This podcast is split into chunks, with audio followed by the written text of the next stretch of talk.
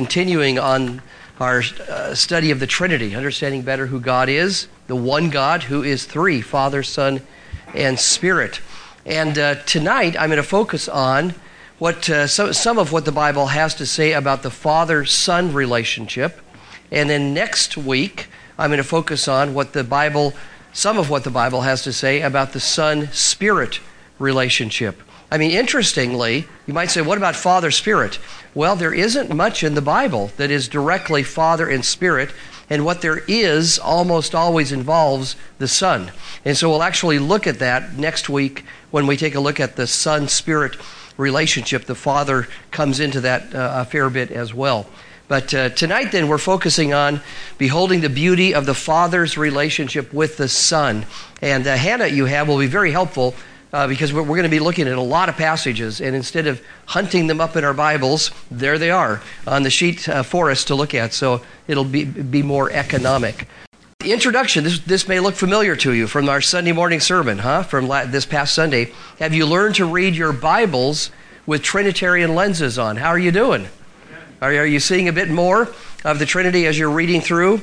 I mean, it's just amazing how, how many what I call Trinitarian indicators there are as you read just the books of the Bible. I mean, especially in the New Testament, how, how often, if you just pay attention, that there is a reference to the Father, Son, and the Spirit, and sometimes they're disguised by pronouns. So you have to look carefully at the pronouns and see, indeed, oh, that's the Father, or that's the Son, or that's the Spirit, and uh, just kind of look carefully at what this is saying about them. And when you do that, you realize how much the Bible emphasizes not only the oneness of God, that's true in both Testaments. There is one and only one God, but it also emphasizes the distinctive roles of the Father and of the Son and of the Spirit. And it really is a beauty to behold. I mentioned last week, just by way of review, that the doctrine of the Trinity really depends upon two main themes. I use the, the, uh, the, the image uh, of, uh, of the doctrine of the Trinity as a giant block doctrine upheld by two pillars. And those two pillars are the distinction pillar and the unity or equality or identity pillar. It's hard to know which of those is best. Distinction meaning Father, Son, and Spirit are distinct persons. So the Father is the Father, not the Son. The Son is the Son, not the Spirit. If that's not the case, then we don't have Trinitarian monotheism, we have Unitarian monotheism. But no, indeed, Father, Son, and Spirit are distinct personal expressions of, second pillar, the one God, one nature of God, one nature that is fully possessed by the Father and by the Son and by the Spirit. So let me read this paragraph, capital letter B, that is a summary statement of what we looked at uh, in our discussion on Sunday as we looked at Ephesians 1 and will help us move forward now. The Christian faith affirms that there is one and only one God, eternally existing, while fully and simultaneously expressed in three persons the Father, the Son, and the Holy Spirit. Each member of the Godhead is equally God, each is eternally God, and each is fully God, not three gods but three persons of the one Godhead. Each person is equal in essence as each possesses eternally, simultaneously, and fully the identically same and undivided divine nature. Yet each is also an eternal and distinct personal expression of that one undivided divine nature. Because of this, what distinguishes each person of the Godhead from each other person is not and cannot be the divine nature, since the identically same one and undivided divine nature is the full and eternal possession of the Father and of the Son and of the Holy Spirit. Rather, what distinguish excuse me, rather what distinguish each person of the Godhead from each other person are two things now the ontological, I'll explain that in a moment, the ontological and functional relations that each has with each of the other persons, and secondly, his particular roles in relation to the others. So I think these two R words, relations and roles, are the best terms to, to uh, summarize the ways in which the Bible describes the relationship of the Father, the Son, and the Spirit. What distinguishes them is their relation to one another and the roles that flow out of those relations. Now, in that paragraph, when I say the ontological and functional roles, this gets a little complicated. I mean, there are parts of this that, that are, uh, you know, just a, a challenge. So, the ontological uh, relations, this refers to the, the very being of the Father and the Son and the Spirit, where the early church has held the view from the time of Nicaea on that the relation between the Father and the Son in terms of their being is one in which the Father is the unbegotten Father and the Son is begotten from the Father. So the Son is, the Father is unbegotten, the Son is begotten. And uh, th- this relation is an eternal one. There never was a time when the Son did, was not the begotten Son of the Father. Sometimes they use the analogy of if you had a, an eternal Son, S U N, right? Not S O N. If you had an eternal Son, and it really was a sun, it would emit light. So the light from that sun would be as eternal as the sun itself. So in this case, the Father, because he eternally begets, his son, S O N. You know, the analogy gets a little messy because of the, the two, two meanings of the word son, right? because the Father eternally begets the Son, the Son is as eternal as the Father is, and yet the, the Son is ontologically dependent upon the Father in, in, for his very being. The Spirit, by the way, well, I'm so sorry. I have asthma, and uh, th- thanks to my mother. Uh, and uh, it just uh, bothers me from time to time. This is one of those times I uh, am feeling a, a, bit of it coming up, so you'll have to forgive me. I'm so sorry. Um, so the Spirit, by the way, has, a, has the ontological relation as from the Father and the Son. So indeed, he proceeds from Father and Son according to the Nicene Constantinople Creed. So, in terms of their being, the Father is unbegotten, the Son begotten of the Father, the Spirit proceeds from the Father and the Son. Now, what that establishes then is the functional relation of Father, Son, and Spirit. So, the Father is the eternal Father of the Son. Why is he? Because he eternally begets a Son. The Son, thank you, is the eternal Son of the Father. Why is he? because he's eternally begotten from the Father. And so their relation is an eternal relation of Father Son. The, the Father is eternally the Son. The Son is etern- eh, the Father is eternally the Father. The Son is eternally the Son. and, uh, and therefore, then the roles that they carry out are roles that express who each of them is as Father, Son, and Spirit. So, this, I think, uh, it, it gets a little more clear at this point, where you realize the Father always functions in the Bible as Father. He always acts in a way that befits who he is as Father. The Son always functions as Son. He always acts in a way that befits who he is as Son. The reason he does, the reason he does function that way, the reason that he is in that role is because he is the Son. And so he functions as the Son. So the relation, father son relation, thinking particularly of those two persons, is the basis for the roles that they carry out. And indeed, we'll see how that works in what unfolds here. Okay, so that's the basic idea of those relations and roles that are the, are the basis for understanding what distinguishes the Father and the Son and the Spirit. So now moving on to Roman numeral 2, the Father's unique relation and role within the Trinity. And I begin here with a statement from the Nicene Constantinople Creed that was uh, written in 381. The first version of this was written in 325, but then it was revised and, uh, and restated uh, just slightly differently in 381, that has become kind of the standard uh, form of this creed. Uh, the creed reads, in part, We believe in one God, the Father, the Almighty, maker of heaven and earth, of all that is visible and invisible, and in one Lord Jesus Christ, the only begotten Son of God. So there's that notion of He, his very being is from the Father. He is the only begotten Son of God, eternally begotten of the Father, light from light, true God from true God, begotten, not made, of one nature with the Father. And that word that's used right there with one nature with the Father was a term that was coined at Nicaea in 325.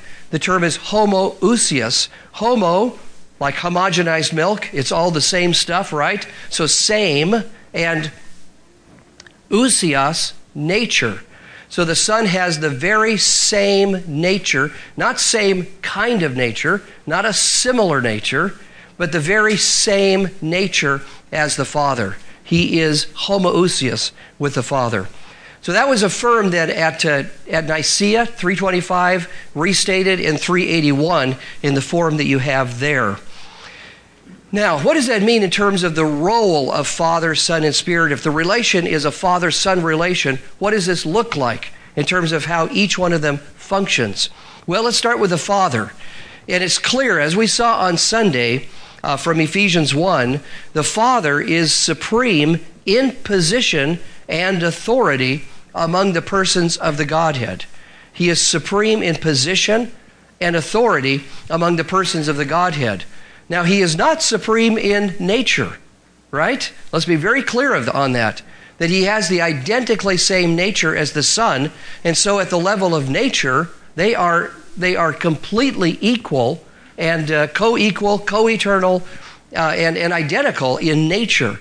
But in terms of role, the Father, because he's Father, has supreme authority within the Trinity, the highest position. So here are just a few passages that help us see this. Psalm 2 uh, in the Old Testament, Psalm 2, verses 7 to 9. This is the psalm, by the way, that begins Why are the nations raging? The peoples devising a vain thing. So it's, it's the, the context is one in which the whole world, all of the nations of the world, are in rebellion against God and against his anointed. What is God's response to that? Well, here is part of it in verses 7 to 9 we re- read in this verse, I will surely tell of the decree of the Lord. Who's the Lord? Keep reading. He, the Lord, said to me, Who's the me? Keep reading. You are my son. So it's pretty clear here, isn't it, that this is the Father speaking. I will tell you the decree of the Lord. That's got to be the Father, because that Lord then says to his Son. So, indeed, this is the father son relationship in which he says to his son, You are my son. Today I have begotten you. Ask of me, this is the Father speaking, ask of me, and I will give the nations as your inheritance, the very ends of the earth as your possession. You will break them with a rod of iron, you will shatter them like earthenware. So, is it the case that the Lord Jesus Christ, ascended to the right hand of the Father, now has authority over all of the world? Yes, he does. There are many passages that affirm that, and it's greatly comforting and strengthening to know that. No matter what happens on November 8th, Christ reigns as Lord over all. But here's my question How is he in that position? Ask of me, I will give you the nations as your inheritance, the ends of the earth as your possession. So we see here that this is fulfilled in the resurrection and ascension of Christ. We know that because this passage is quoted in Acts 13 by the Apostle Paul. You can look at this later if you like. Acts 13, right around verse 33, if I remember right where Paul quotes this passage and refers to it as fulfilled in the resurrection of Christ. So, as the crucified, now risen, exalted Jesus, the Father gives to him the nations to govern. And the purpose, according to Psalm 2, in his governance over the nations is that the day will come when he will execute the wrath of God upon all of the nations of the world that stand outside of Christ.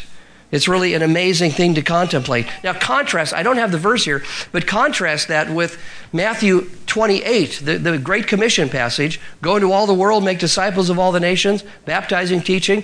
But the verse that precedes that, that's Matthew 28, 18.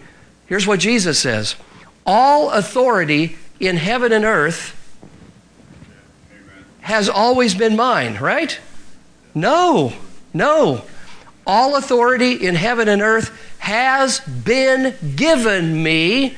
Therefore, go to the nations. They're mine.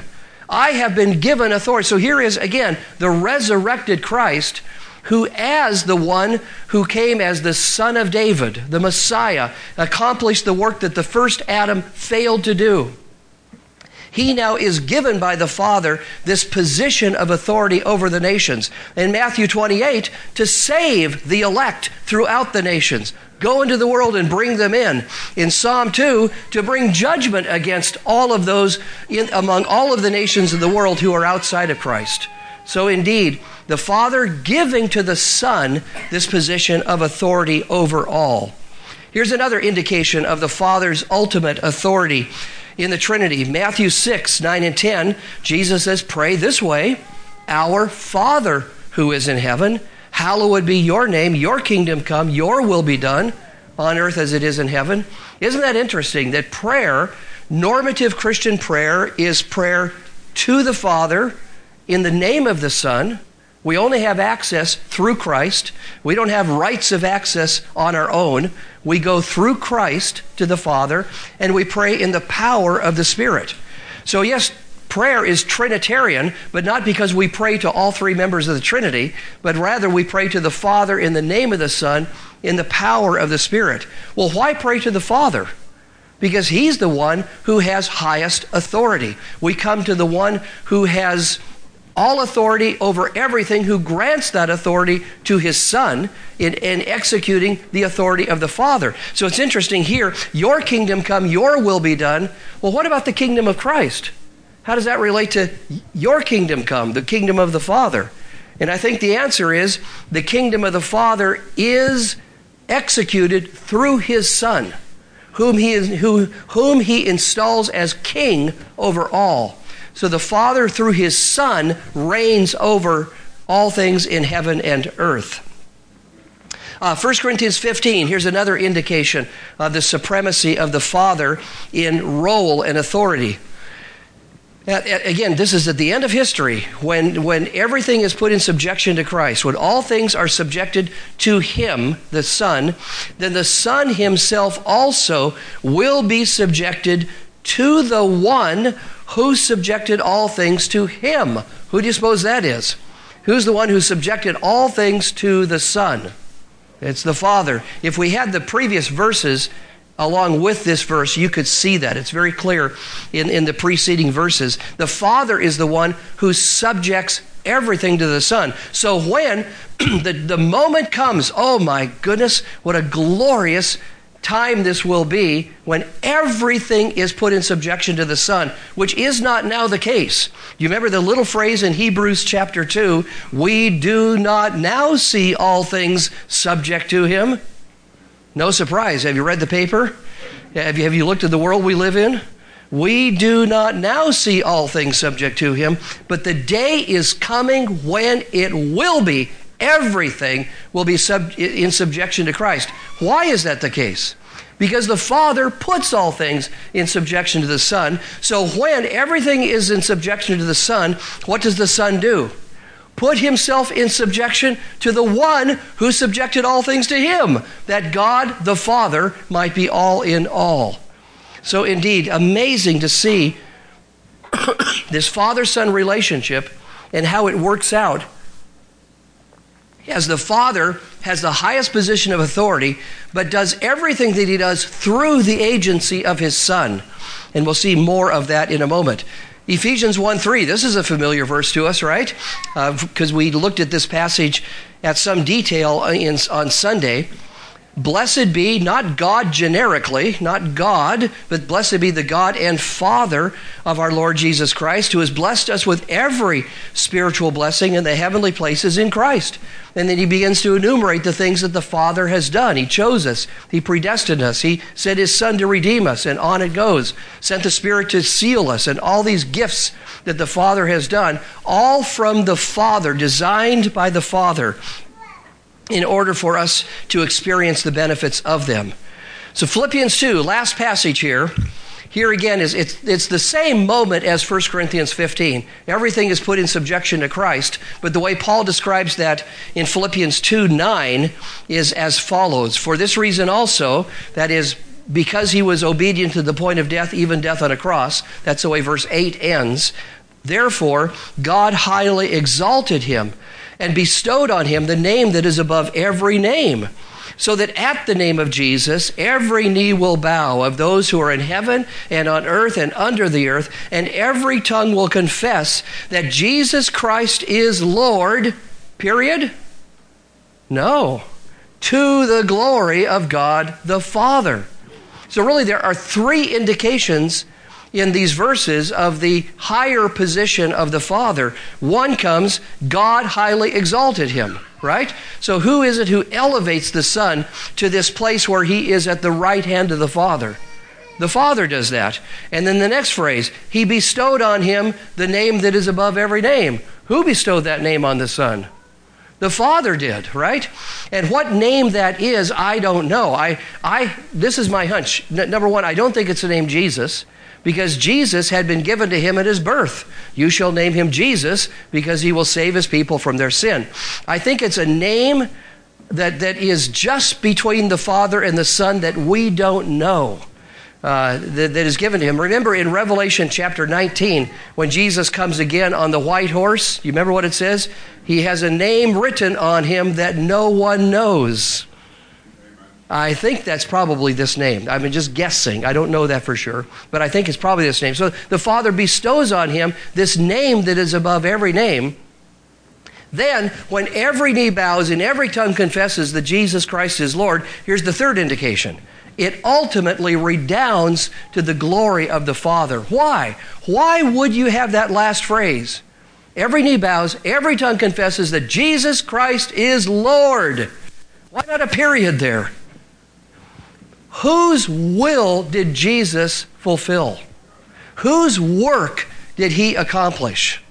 Whose purposes did, did, he, did he carry out in his mission on earth? Remember the Garden of Gethsemane? Not my will, but yours be done, right? You're King James, I'm not, right? I heard thine over there. That's okay. We, we can live together. Yeah, that's all right. So, indeed, there, there is this very clear indication that the, the Father has this highest position. The Son came, came to do exactly what the Father sent him to do. So, he has that role over all. Okay, moving ahead. The Father then is the grand architect, the wise designer of creation. And we saw this Sunday, so I won't take much time on it, but just to note again from Ephesians 1, verses 8 to 10 that it's the Father who did this. In all wisdom and insight, He, the Father, made known to us the mystery of His, the Father's will, according to His, the Father's kind intention, which He, the Father, purposed in Him, the Son, with a view to administration suitable to the fullness of the times, that is, the summing up of all things in Christ. So, indeed, there is this place of honor that the Father gives to the Son, but indeed, it's the Father who gives this to his Son, puts him in this highest place, and is designs everything that takes place for that to occur. Capital letter C, the Father is the giver of every good and perfect gift. James 1:17, very familiar passage. Every good thing given, every perfect gift is from above, coming down from the Father of lights. Isn't that a great phrase? The Father, think of light in contrast to darkness, right? The Father of lights, light, good, uh, life giving, you know, the light of men. I mean, the, the, the, connotations with light in the Bible are so positive. So, the Father of lights, the one who only gives good to his children, uh, it comes from him with whom there is no variation or shadow of turning. You can count on Him always giving good to His children. Isn't that a great thing to know? In Romans 8, 31 and 32, what shall we say to these things? If God is for us, who's God here? If God is for us, keep looking. If God is for us, who is against us? He, God, who did not spare his own son. So again, this is the Father. When you look at it in context, the Father did not spare his own son, but delivered him up for us all. How will he not also with him freely give us all things? I mean, goodness, if he gave his son, do you think he's going to hold back a cream and sugar set? You know, a salt and pepper set? I mean, uh, I mean, won't he give us everything? He's, he's not going to hold back anything once, once you realize he's given his son. Wow, incredible. So, indeed, from the Father, he's the giver of every good and perfect gift. Yet the Father provides and accomplishes his work through the Son and the Spirit, as Ephesians 1 that we looked at Sunday makes clear. The Father does his, his redeeming work through the Son. He applies that work of the Son to us by the Spirit. We saw that in Ephesians 1. And there are many other places where we see this, but that's a, a good sample uh, for uh, see, seeing that point. Okay, moving on now. The Father in relation to the Son. And here I want to, want to see a, a basic principle that is just all over the New Testament in particular in terms of the relationship of the Father and the Son, and that is that the Father, the Son, is under the headship or the authority of the Father. And it makes sense, doesn't it? I mean, these are this relationship is not one brother and another brother. It's not a friend and a friend. It is father, son, in which, among other things, of course, there's love. Of course, there's there's commonality. There, there's there's purpose uh, that, that is joined, and, and many other things are involved in this, but there's also authority and submission that is involved in that father son relationship. So, indeed, the son is under the authority or the father, excuse me, of the father. And you see this, for example, in 1 Corinthians 11 3. Paul says, I want you to understand that Christ is the head, that is the authority over every man, the man is the head of his wife, is what he's talking about there. And God is the head of Christ. So the relationship that grounds the other two, God is the head of Christ, that comes at the end of that verse, indicates this is the relationship between the Father and the Son. The Father has headship over his Son. And here's another place that you see this, and it's in Hebrews 1, verses 1 and 2, where the, the son's relationship to the father as agent of the father, carrying out the will of the father, doing the work of the father, under the authority of the father, is seen in eternity past, in the incarnation, when he becomes a man, and in eternity future. All three of those are indicated in Hebrews 1, verses 1 and 2. So here we read God, who is this God? We'll see in a moment it's the Father, right? Because he has a son. We'll see that. God the Father, after he spoke long ago to the fathers and the prophets in many portions, in many ways, in these last days has spoken to us in his Son, whom he appointed heir of all things, through whom also he made the world.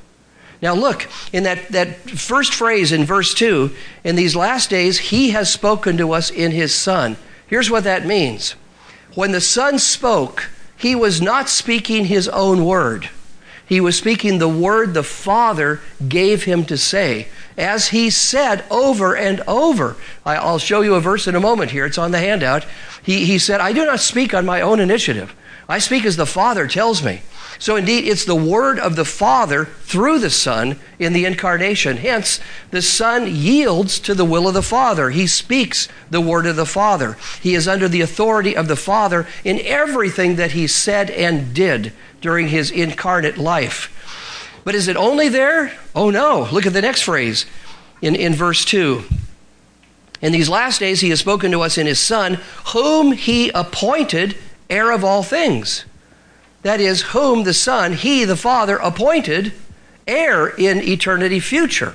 So, indeed, as we saw in 1 Corinthians 15 and, and in Philippians 2 and so on, the Father is the one who puts the Son in that highest place overall, heir of all things, put there by the Father.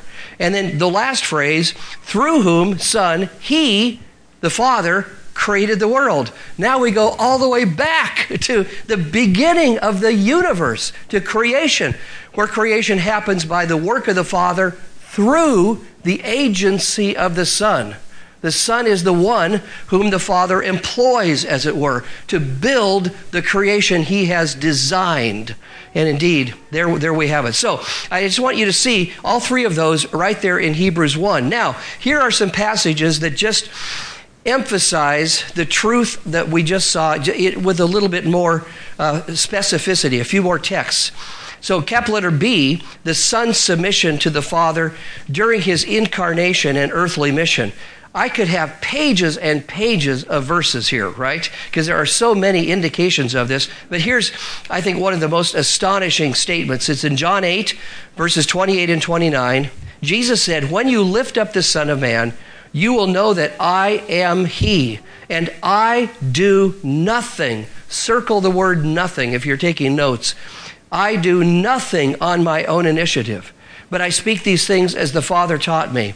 He who sent me is with me. He has not left me alone, for I always, circle the word always, do the things that are pleasing to him. I mean, aren't those amazing statements? I mean, you might, you might ask the question is this exaggerated language for the sake of effect? I always do what's pleasing him. Oh, of course, I don't really always. I'm just, you know, I'm just kind, kind of as a general rule. That's what I. No, this is literally true. He always does what pleases the Father. He never speaks on his own initiative.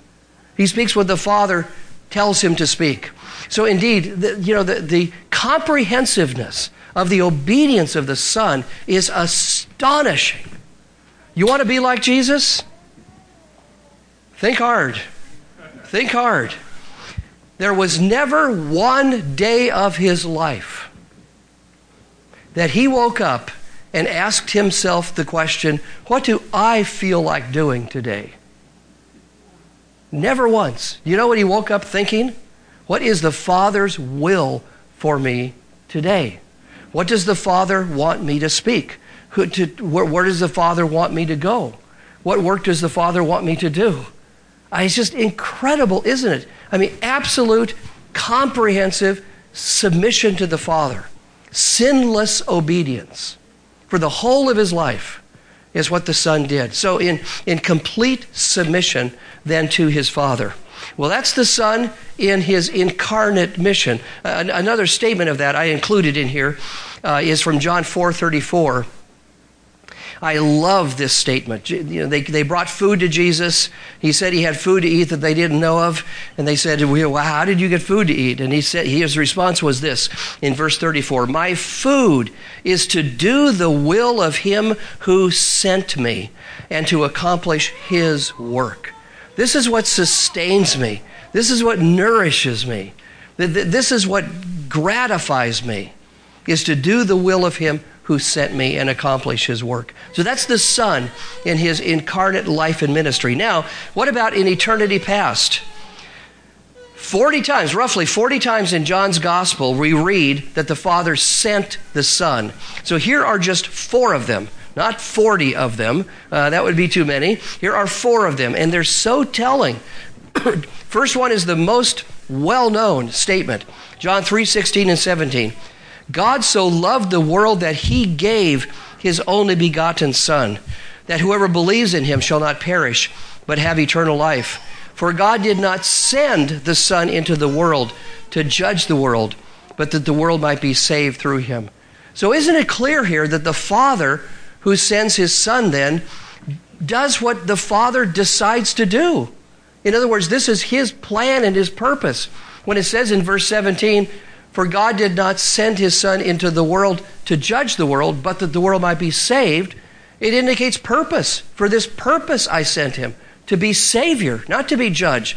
Now, second coming, by the way, the purpose of the sending of the Son will be to be judge.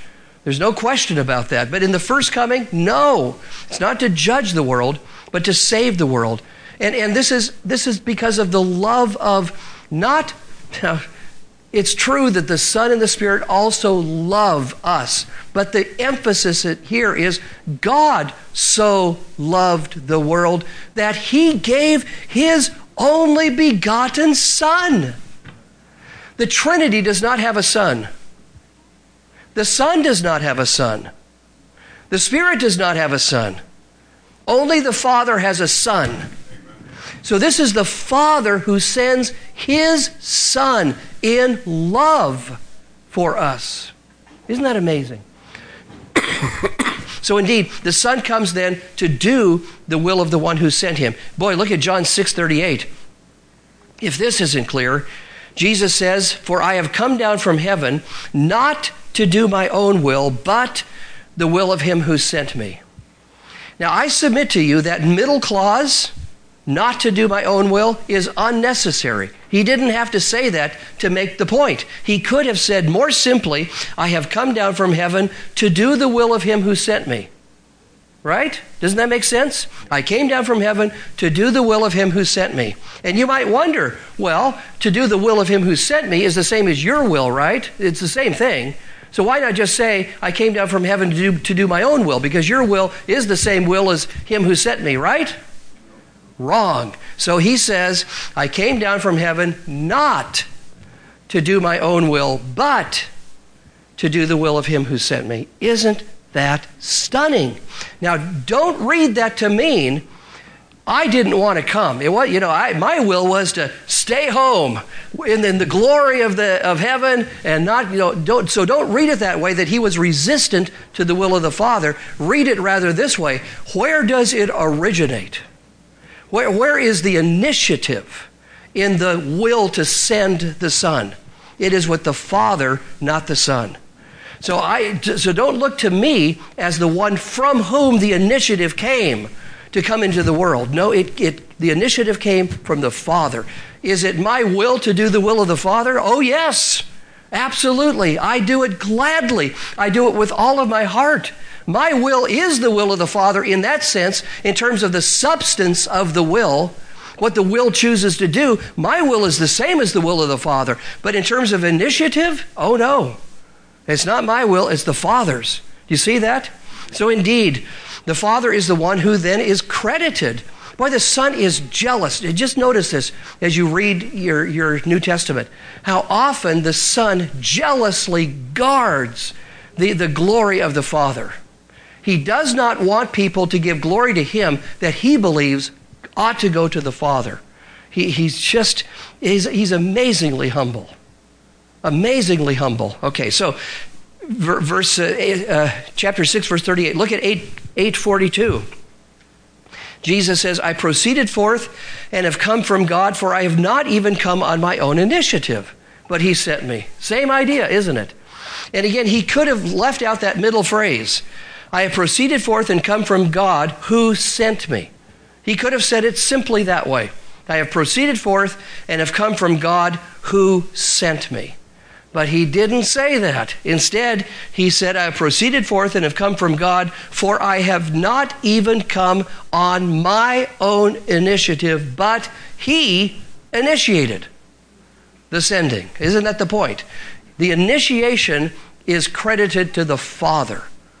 So God so loved the world that he gave his only begotten Son. Isn't that amazing?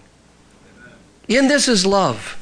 Not that this is 1 John 4:10, it's not on your notes. In this is love. Not that we loved God, but that he loved us and gave his son to be the propitiation, the satisfaction, what satisfies his just demands against us in our sin.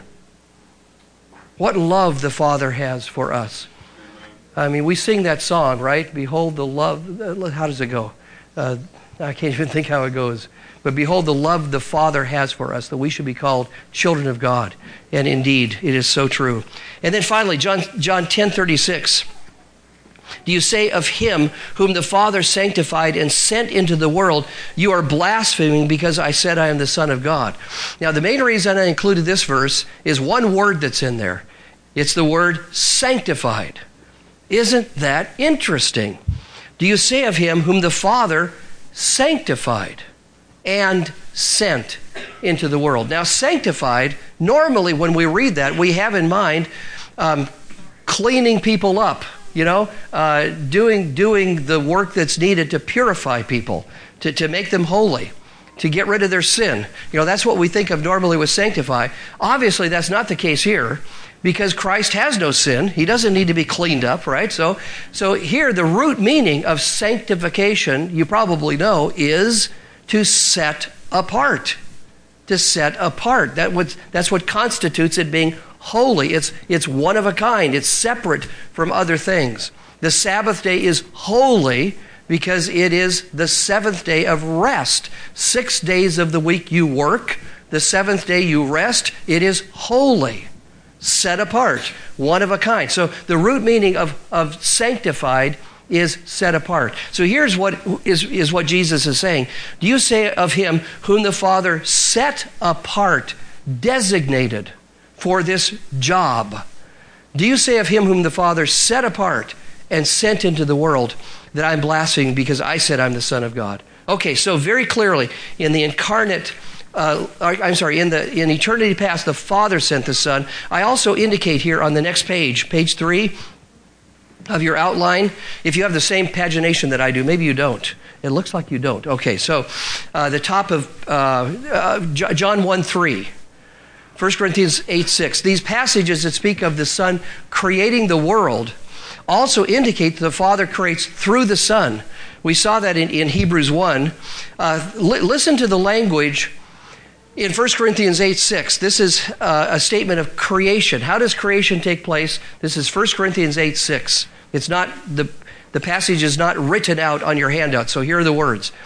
Uh, Paul writes, For us there is but one God, the Father. Listen to the prepositions now.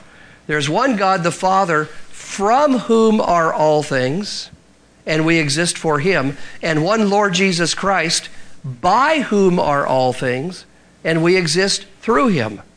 How does creation take place? From the Father through the Son. So, indeed, the Father creates through, through the agency of His Son. He redeems through the agency of His Son. he brings judge, judgment on the world through the agency of His Son. so, indeed, the Son submits to the Father then as the Father's agent of creation, sent from the Father to do his will. And then, cap letter D, the Son's submission to the Father in eternity future. 1 Corinthians 15, we saw this already. Here's a little bit more of the context. He must reign until he has put all of his enemies under his feet. The last enemy that will be abolished is death. For he, the Father, has put all things in subjection under his, the Son's feet.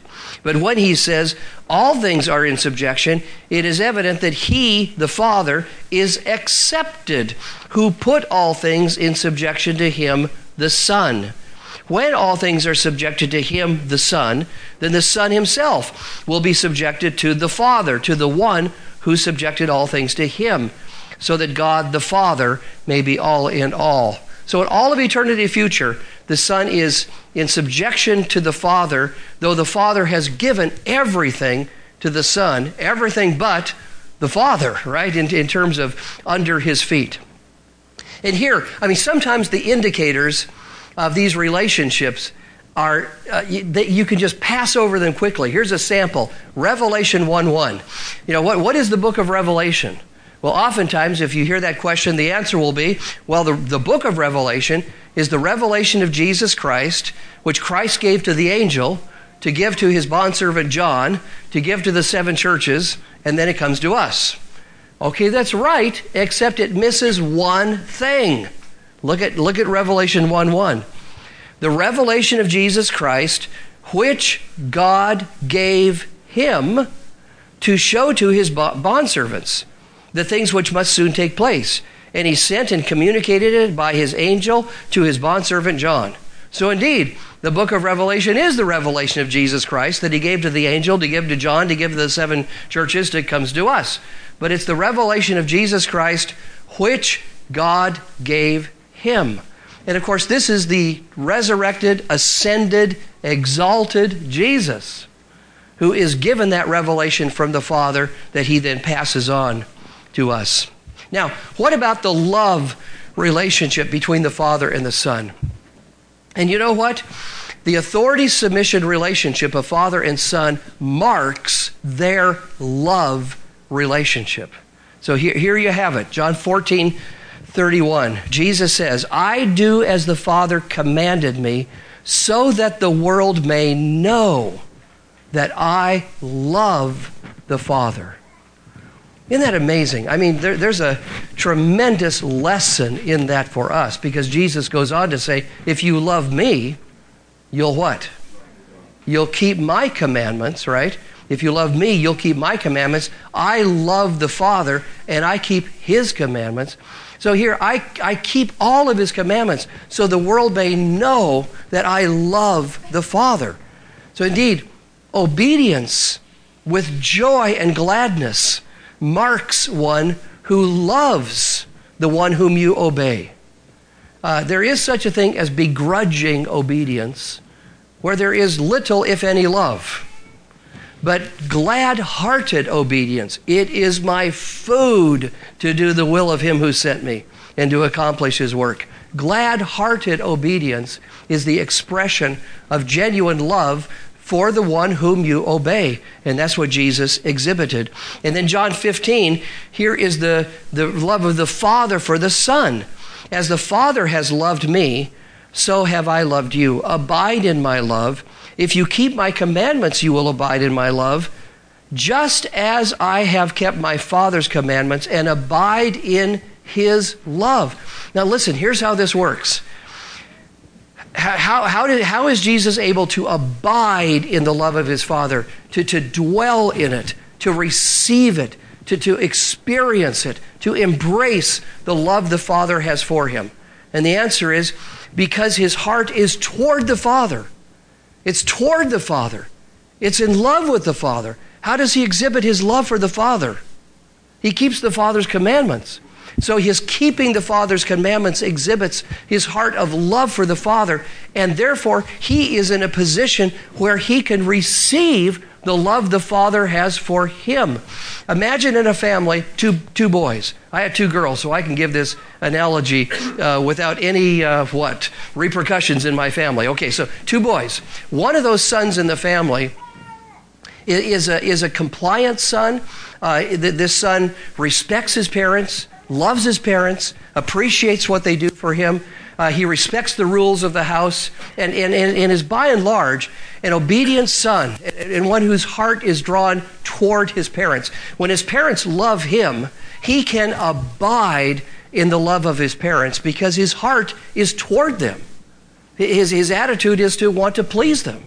Okay, but his brother, he's a rascal.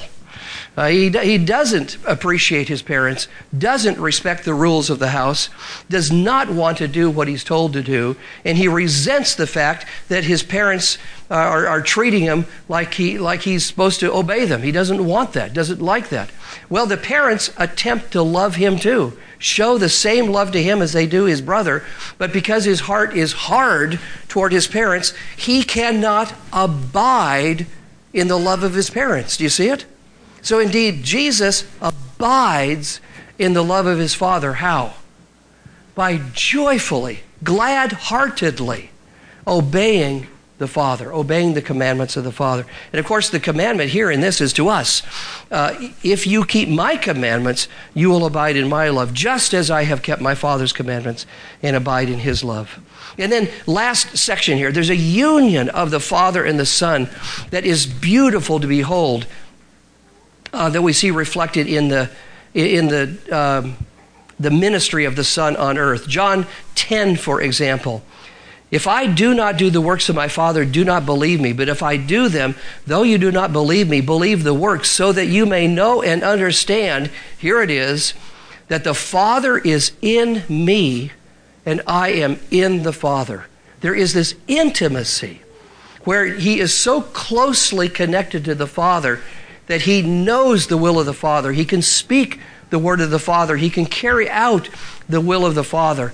And of course, I think that's tied to what we just talked about his love for the Father, his reception of the Father allows him to experience this intimacy with the Father. Here's another statement of it in John 14.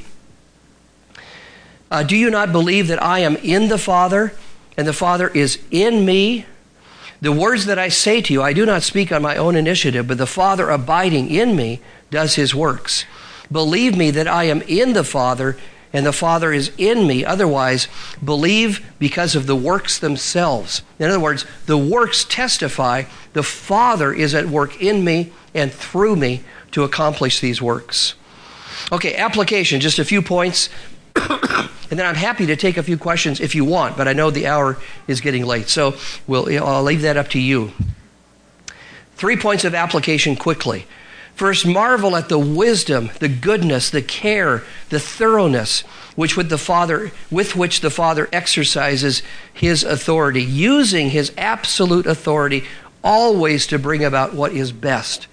I mean, isn't it just wonderful to know that the Father who has absolute authority even in the Trinity uses that authority always governed by his moral nature of holiness and goodness, his wisdom that governs what he does. So you can know that that authority is being used for what truly is good, what, what, what, what could not be improved upon. I mean, how horrible to imagine one with that kind of authority that did not do what was good. But the Father, we know that, always does what is best. Secondly, marvel at the Father's plan and purpose to place his Son on center stage. He directs attention and honor to the Son as the Son seeks in all he does to glorify the Father. I just think this is an amazing thing because the Father is the one who designs everything that takes place. And what does he design? That another, not himself, be the one before whom every knee bows every tongue confesses. Not that the Father is Lord, but Jesus Christ is Lord. So there's a humility with the Father to design it so that another receive highest praise in the end, that, that, that another is put in the spotlight. I mean, when's the last time you saw a Christian leader who designed the program in such a way that he intended one of his subordinates to be the one who would get the credit when the thing was accomplished in the end. And he's in the background watching. When's the last time you saw that? This is the Father. Isn't it amazing? Just, just a really beautiful example of humility in leadership that you see with the Father. Finally, last point marvel at the perfect, loving, joyous obedience of the Son, existing eternally as the Son of the Father. In all that he did, his submission to the Father was constant and uncompromising. Now, I, hope you'll appreciate this even more next week, because next week I'm going to talk with you about the Son living his life as a man and how significant that is in understanding Jesus' obedience. Because I think a lot of us read a statement like that. In all that he did, he submitted to the Father, he obeyed everything the Father gave him to do. And we kind of dismiss the significance of that because we think, well, of course he did. He was God. And he was God but he rendered his obedience out of his humanity. Come back next week. I mean, this is really astonishing to see. And, and so, I mean, boy, marvel, marvel at the complete sinless obedience of the Son. It is a wonder to behold. So he did this as the Son of the Father, equal to the Father in deity, in glory, and yet he submits to the Father. How amazing. May God help us to learn the joy of submission. When we, are, when we are in relationships of submission to authority, may we learn the wisdom of using authority in a way that benefits others by our design. May God help us to learn that from the Trinity. All right, let's pray together. Father, thank you for this time. We're so grateful for who you are and for the privilege we've had to, to take a look at these texts that help us understand better how you've revealed yourself to us. We pray these things in Christ's name. Amen.